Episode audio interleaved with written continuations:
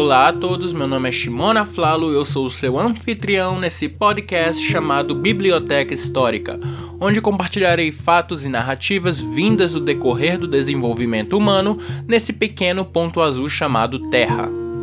Episódio de hoje: A queda de Agade e a terceira dinastia de Ur.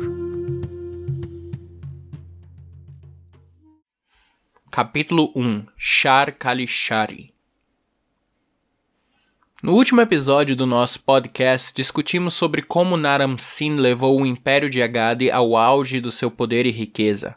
Agade tinha em mãos um vasto território que se estendia desde o Golfo Persa, contendo o território de Elam, até o Mar Mediterrâneo e a Anatólia. Vimos também que as maiores ameaças do reino de Naram Sin foram as imigrações silenciosas de nômades das montanhas conhecidos como os Gútios ou Gutianos, oriundos das cordilheiras dos Zagros ao nordeste da Mesopotâmia. E apesar da sua invasão ter começado no reino de Naram-Sin, eles se tornaram um problema muito maior a partir do governo de seu filho.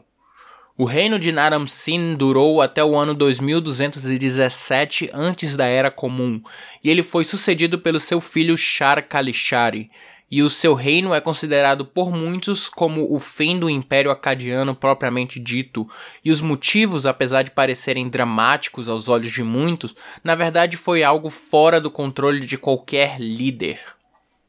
É acreditado por alguns que Shar Kalishari não foi um mau rei. Na verdade, alguns dizem que se ele tivesse reinado em qualquer outra época, ele não seria claramente um rei do mesmo nível de Sargon ou Naram-Sin, mas um rei esquecível e eficiente, que talvez não levaria Agade para outros níveis de grandiosidade, mas teria mantido o império relativamente estável. O que começou a destruição do Império Acadiano não foi um povo ou uma pessoa, porém um acontecimento climático, conhecido como o evento climático de 4200 antes do presente. É considerado por ter sido um evento de aridez mais severo da época, começando em 2200 antes da Era Comum, provavelmente durando todo o século 22. Esse evento resultou em grandes secas e faltas de chuvas em diversas partes do mundo, acreditando ter sido a causa da queda de muitas outras civilizações como a do rio Hindu, do Egito e entre outras. A falta de chuvas causou uma redução drástica na qualidade de vida dos povos do norte da Mesopotâmia, que, diferente dos seus vizinhos sulistas, dependiam da, das águas pluviais. Porém, como as chuvas também alimentavam os rios Tigre e Eufrates, uma redução no nível desses rios foi inevitável, afetando a produção agrícola que dependia do processo de irrigação, causando uma salinização da terra, deixando o território mais árido. Em questão de alguns poucos anos, o sul da Mesopotâmia, que fora considerado um jardim do Éden, estava se tornando cada vez mais deserto. Como disse antes, esse evento começou em 2200 antes da Era Comum, o que seria no meio do reinado de Shar Kalishari, afetando diretamente a economia e estabilidade política do Império Acadiano. A falta de chuvas ao norte do império fez com que muitos povos migrassem com o intuito de procurar melhores lugares para viver. Um desses povos é conhecido por nós como os Gútios ou Gutianos. Não se tem muito registro escrito deles, porém, de acordo com escritos acadianos e sumérios, eles invadiam terra, saqueavam vilas, deixando-as aos pedaços. Com isso, a moral do governo central de Sharkalishari diminuiu entre vilas e cidades que antes estavam conformados sob o comando do Império Acadiano. Sharkalishari não tinha o mesmo poder bélico que o seu pai ou bisavô. Todas essas rebeliões causaram a perca de vários territórios ao norte, sudeste e sul. Alguns acreditam que no fim da vida de Sharkalishari, o território acadiano tinha em mãos apenas os arredores da cidade de Agade, o que seria o centro da Mesopotâmia ao norte da Suméria. Shar Kalishari veio a falecer no ano 2193 antes da Era Comum, um evento que fez com que todo o território mesopotâmico entrasse em uma era das trevas. A área da Suméria caiu em anarquia, com nenhum rei sendo capaz de alcançar a estabilidade antes vigente. A lista dos reis da Suméria, depois da morte de Shar Kalishari, declara: Então, quem era rei? Quem não era rei? Mostrando o vácuo de ordem e liderança centralizada. A instabilidade política também é mostrada para nós pela lista dos reis, listando a vigência de quatro diferentes reis em um período de apenas três anos. E apesar desses reis terem sido reis acadianos, é acreditado que eles dominaram apenas a cidade de Agade e não mais todo o território que antes era o Império Acadiano. Agade pareceu ver um pouco de estabilidade política com o começo da liderança de Dudu, sim, esse era o nome dele, que conseguiu reinar por um período de 21 anos, e seu filho, Shudurul, pareceu também ter presenciado uma estabilidade política desde que ele reinou por um período de 15 anos. Pouco se sabe sobre a queda de Agade. A lista dos reis da Suméria somente fala que ela foi derrotada e o reinado foi levado para Uruk, que passaria por uma época de instabilidade, sendo mais tarde destruída e subjugada pelos Gútios. A destruição de Agade, porém, foi tão forte e violenta que até hoje nossos arqueólogos não conseguiram localizá-la, mostrando então que o grande império de Sargon e Naram-Sin, o primeiro império da humanidade, tinha chegado ao seu fim. Porém, a existência desse império foi um divisor de águas na nossa linha do tempo. Sargon e o seu reino seriam exemplos de liderança e objetivos para vários reis que viriam depois. A ideia de um vasto território sob o comando de um rei ou um imperador veio para ficar. Capítulo 2 A Dinastia dos Gutianos com o fim de toda a dinastia dos Acadianos, entra agora na nossa linha do tempo o governo de um povo, ou melhor dizendo, povos chamados de Gúteos. E por mais que eu quisesse vir aqui hoje com vocês e fazer um episódio inteiro dedicado a eles, seus mitos, cultura e governo, a realidade é que com o material que temos não seria o suficiente para escrever nem metade de um episódio. A realidade é que, com o fim do Império Acadiano, temos a vinda de uma era das trevas na Mesopotâmia, onde quase nenhum registro escrito foi feito para melhor explicar a situação. A maioria das informações que temos dos Gútios não vem diretamente deles, mas de povos que eram seus inimigos.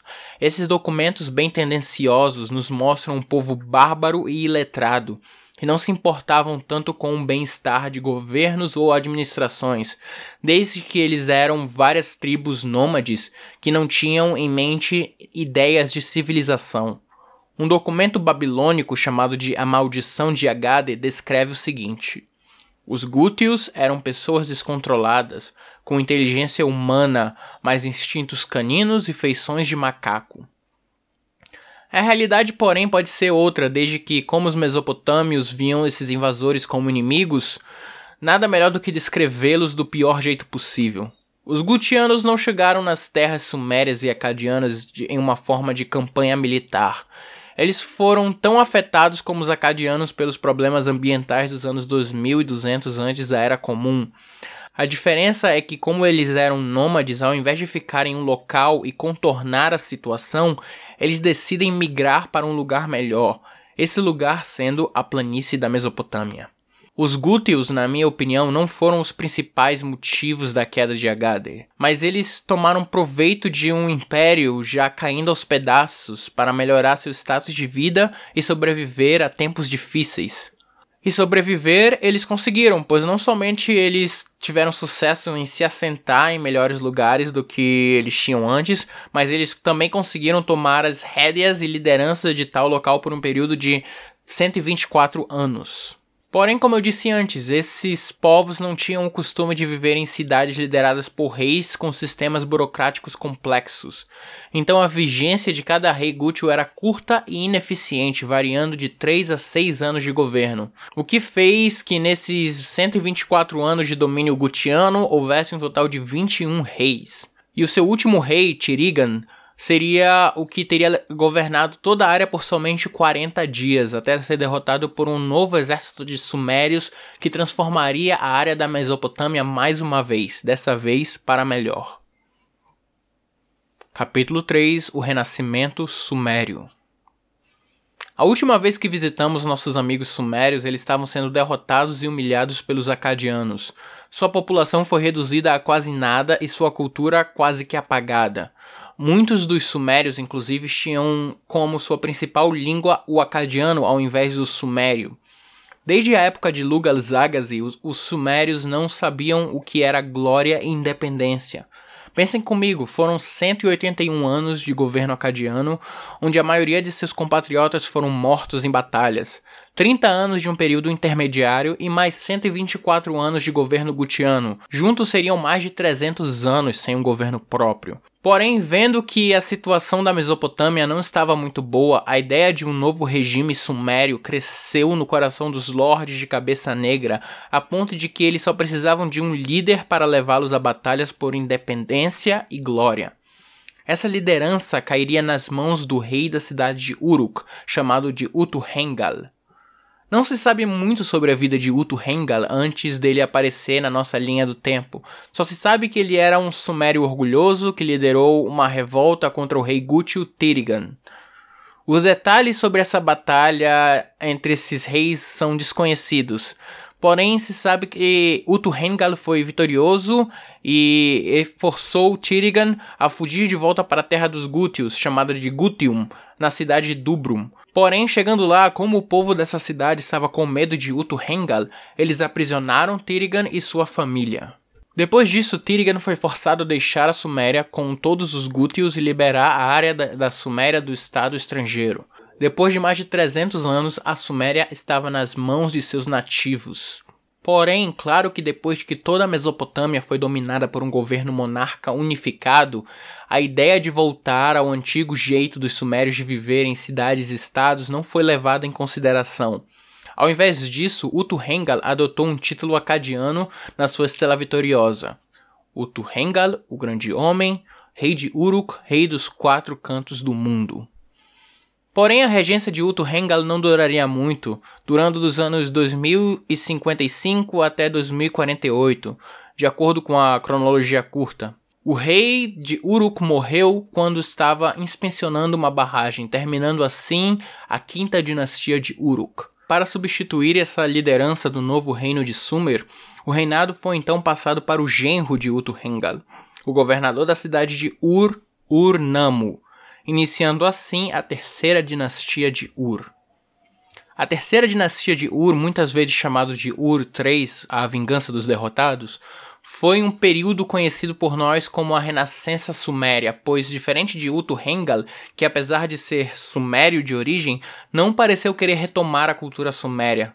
Os governantes de Ur em outro caso, iriam investir seu tempo e dinheiro nesse projeto renascentista. Como eu disse antes, já fazia mais de 300 anos que o povo sumério tinha sido obrigado a viver sob comando estrangeiro de modo que a língua falada nas ruas por trabalhadores e comerciantes era o acadiano e não o sumério. E mesmo depois de ter passado por mais de 100 anos desde o governo acadiano, a ideia de um grande e benevolente líder como Sargão ou Naram-Sin estava viva na mente das pessoas.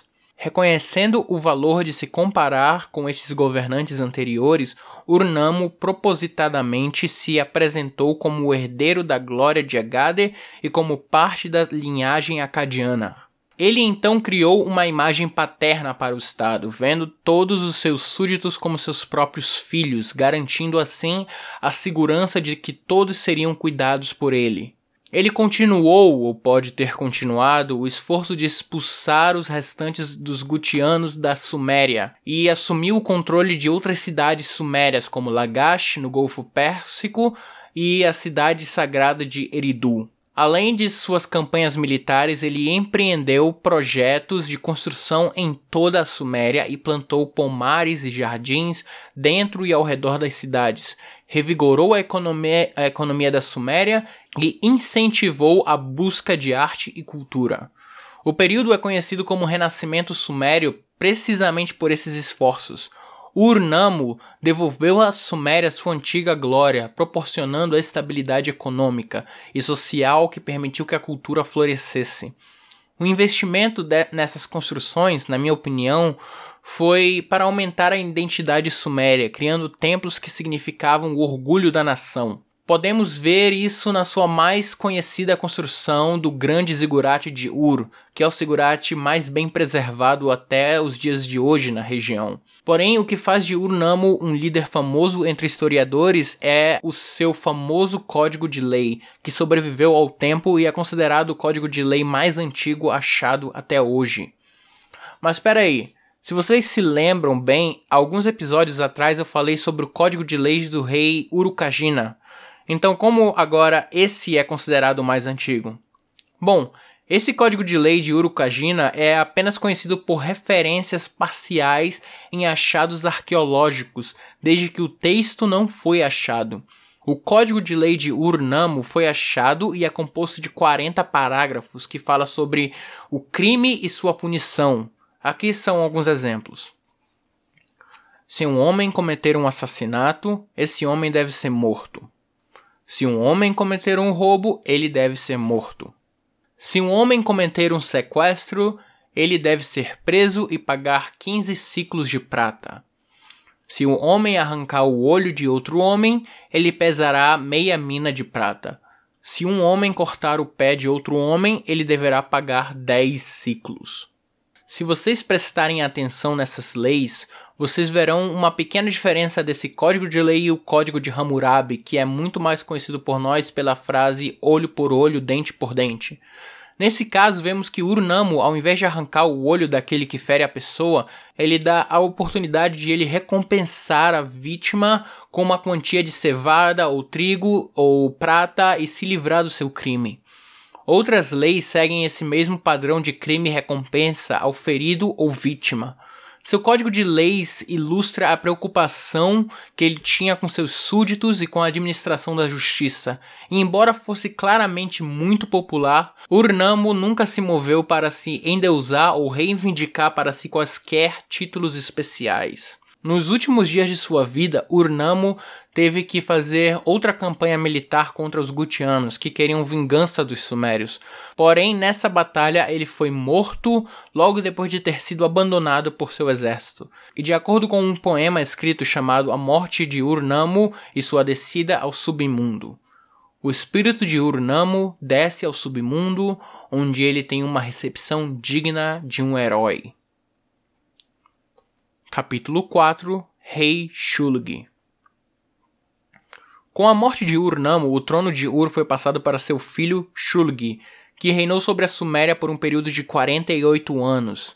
O período de seu reinado é considerado a época de ouro de Ur e da Suméria. Herdando um reino estável depois que seu pai foi morto em batalha os, contra os Gutianos, ele conseguiu, sobre o legado de seu pai, elevar a Suméria a grandes alturas culturais. Sendo um homem alfabetizado, ele reformou as escolas de escribas e aumentou a alfabetização em toda a região, uma das suas maiores realizações. Ao mesmo tempo em que incentivou o desenvolvimento da performance musical por ser um músico talentoso. Logo após a morte de seu pai, a fim de garantir a estabilidade do seu reino, ele criou um exército permanente formado em unidades especializadas para fins militares específicos. Um soldado de infantaria não era apenas um soldado de infantaria, mas ele era especializado em uma certa tática, formação e propósito no campo. Uma vez formado e treinado, ele dirigiu esse exército contra os gutianos restantes na região para vingar a morte de seu pai e proteger as fronteiras do seu reino. Porém, as conquistas militares de Shulgi não pararam por aí. Ele conseguiu expandir o, o reino de Ur desde o sul da Mesopotâmia, perto de Eridu, até o norte do rio Tigre, na cidade de Nínive.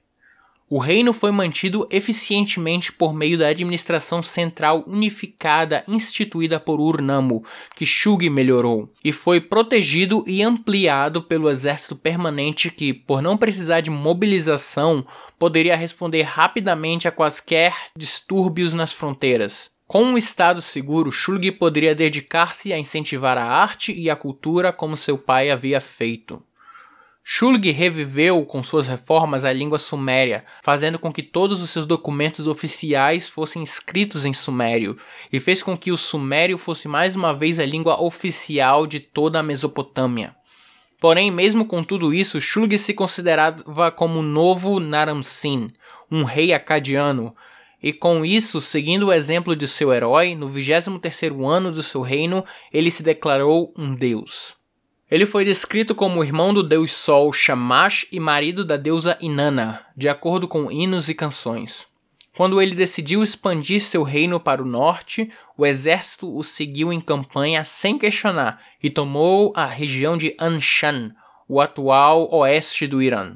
No final do seu reinado, a Suméria estava ficando cada vez mais preocupada com as incursões da tribo nômade conhecida como Amoreus, ou Amorreus. Shulgi mandou construir uma parede de 250 quilômetros ao longo da fronteira leste de seu reino para manter os amoreus fora, mas como não estava ancorada em nenhuma das extremidades, os nômades invasores podiam simplesmente contorná-la. Os elamitas também estavam nas fronteiras, mas, pelo menos durante o reinado de Shulgi, foram mantidos sob controle do exército de Ur que fortificava as muralhas. Depois de reinar por 48 anos, Shulgi morreu e foi sucedido pelo seu filho Amarsin, que derrotou os elamitas e fortaleceu o muro. Ele foi sucedido pelo seu irmão mais novo, Shusin, que dedicou mais esforços ao muro, reprimiu as revoltas das comunidades amor dos amoreus que já haviam se estabelecido no reino e tentou imitar o reinado de seu pai e manter a dinastia. Capítulo 5 Ibsin e a queda de Ur depois de Shusin reinar por nove anos em 2028 antes da Era Comum, pela cronologia mediana, temos a ascensão do rei Ibsin, que foi então o último rei da terceira dinastia de Ur, pois no seu reino todo o império seria destruído por hordas de invasores, nômades de todos os cantos, principalmente dos amoreus e os elemitas. Ibsin ordenou a construção de fortificações nas importantes cidades de Ur e Nippur, mas esses esforços não foram suficientes para impedir os ataques ou manter o império unificado. Esses amoreus eram considerados um povo atrasado pelos padrões da Mesopotâmia. O 17º ano de Ibsin foi oficialmente denominado o ano em que os amoreus, o poderoso vento do sul que desde o passado remoto não conheceu cidade, se submeteram a Ibsin, o rei de Ur. No entanto, apesar de seu pai Shusin ter construído um muro na Mesopotâmia contra essas incursões amoritas, essas foram penetradas no início do reinado de Ibsin. Estudiosos sugeriram que, no reinado de Ibsin, o império já estava em declínio devido à longa seca. Na verdade, a mesma seca que ajudou a derrubar o Império Acadiano em 2193 antes da Era Comum pode ter sido responsável também pela queda de Ur III.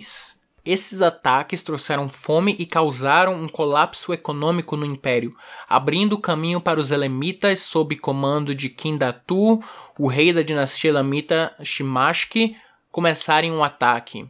Em 2004, antes da Era Comum, os Elamitas, aliados com o povo de Susa, conseguiram cercar e saquear a cidade de Ur e levar Ibsin ao cativeiro, encerrando assim a terceira dinastia de Ur. Após essa vitória, os Elemitas destruíram o reino e governaram por ocupação militar pelos próximos 21 anos. Porém, o fim do reino de Ur III não apenas representou o fim daquela dinastia, mas sim o fim de uma era em que a Mesopotâmia, em especial a Suméria, fora comandada e governada por reis nativos, os reinados que viriam após isso seriam influenciados pelos amoreus, um grupo semítico diferente dos acadianos que reformaria a língua e cultura do lugar. Não mais o acadiano e o sumério seriam tratados com a mesma importância do que línguas originárias do oeste e do Oriente Próximo, como o assírio e o aramaico. A sociedade dos primeiros construtores da civilização tinha terminado. Com isso, eu gostaria de terminar esse episódio com uma citação do poema chamado de Lamento da Suméria e Ur. An, Enlil, Enki e Ninhursagya decidiram seu destino, derrubar os poderes divinos da Suméria, prender o reino favorável em sua casa, destruir a cidade, destruir a casa, destruir o curral, nivelar o aprisco que o gado não fique parado no curral, que as ovelhas não se multipliquem no redil, que os cursos d'água levem água salobra, que as ervas daninhas cresçam nos campos férteis, que as plantas vivas cresçam nos campos abertos. Para obliterar os poderes divinos da Suméria, para mudar seus planos pré-determinados, para alienar os poderes divinos do reinado da realeza de Urim, para humilhar o filho principesco em sua casa Eknunjal, para quebrar a unidade do povo de Nana, numeroso como ovelhas, para trocar as oferendas de comida de Urim, o santuário das magníficas oferendas de comida, que seu povo não deveria mais morar em seus aposentos, que deveriam ser entregues para viver em um lugar hostil, que Shimashki e Elam, o inimigo, deveriam habitar em seu lugar, que seu pastor em seu próprio palácio fosse capturado pelo inimigo, que Ibissin fosse levado para a terra de Elam em grilhões, que o monte Zabu na beira do mar até as fronteiras de Ankan, como uma andorinha que voou de sua casa, ele nunca deve voltar para sua cidade. Porém que Enki e Ninma não o mudem, que An não mude, que as cidades sejam reconstruídas, que as pessoas sejam numerosas, que em todo o universo as pessoas sejam cuidadosas. A Onana, sua realeza é doce, volte para o seu lugar, que o bom reinado abundante seja duradouro em Urim, que seu povo se deite em passos seguros, que se reproduzam. Ó humanidade, princesa vencida pela lamentação e choro.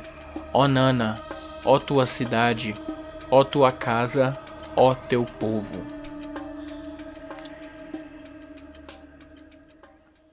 Muito obrigado por ouvir até aqui.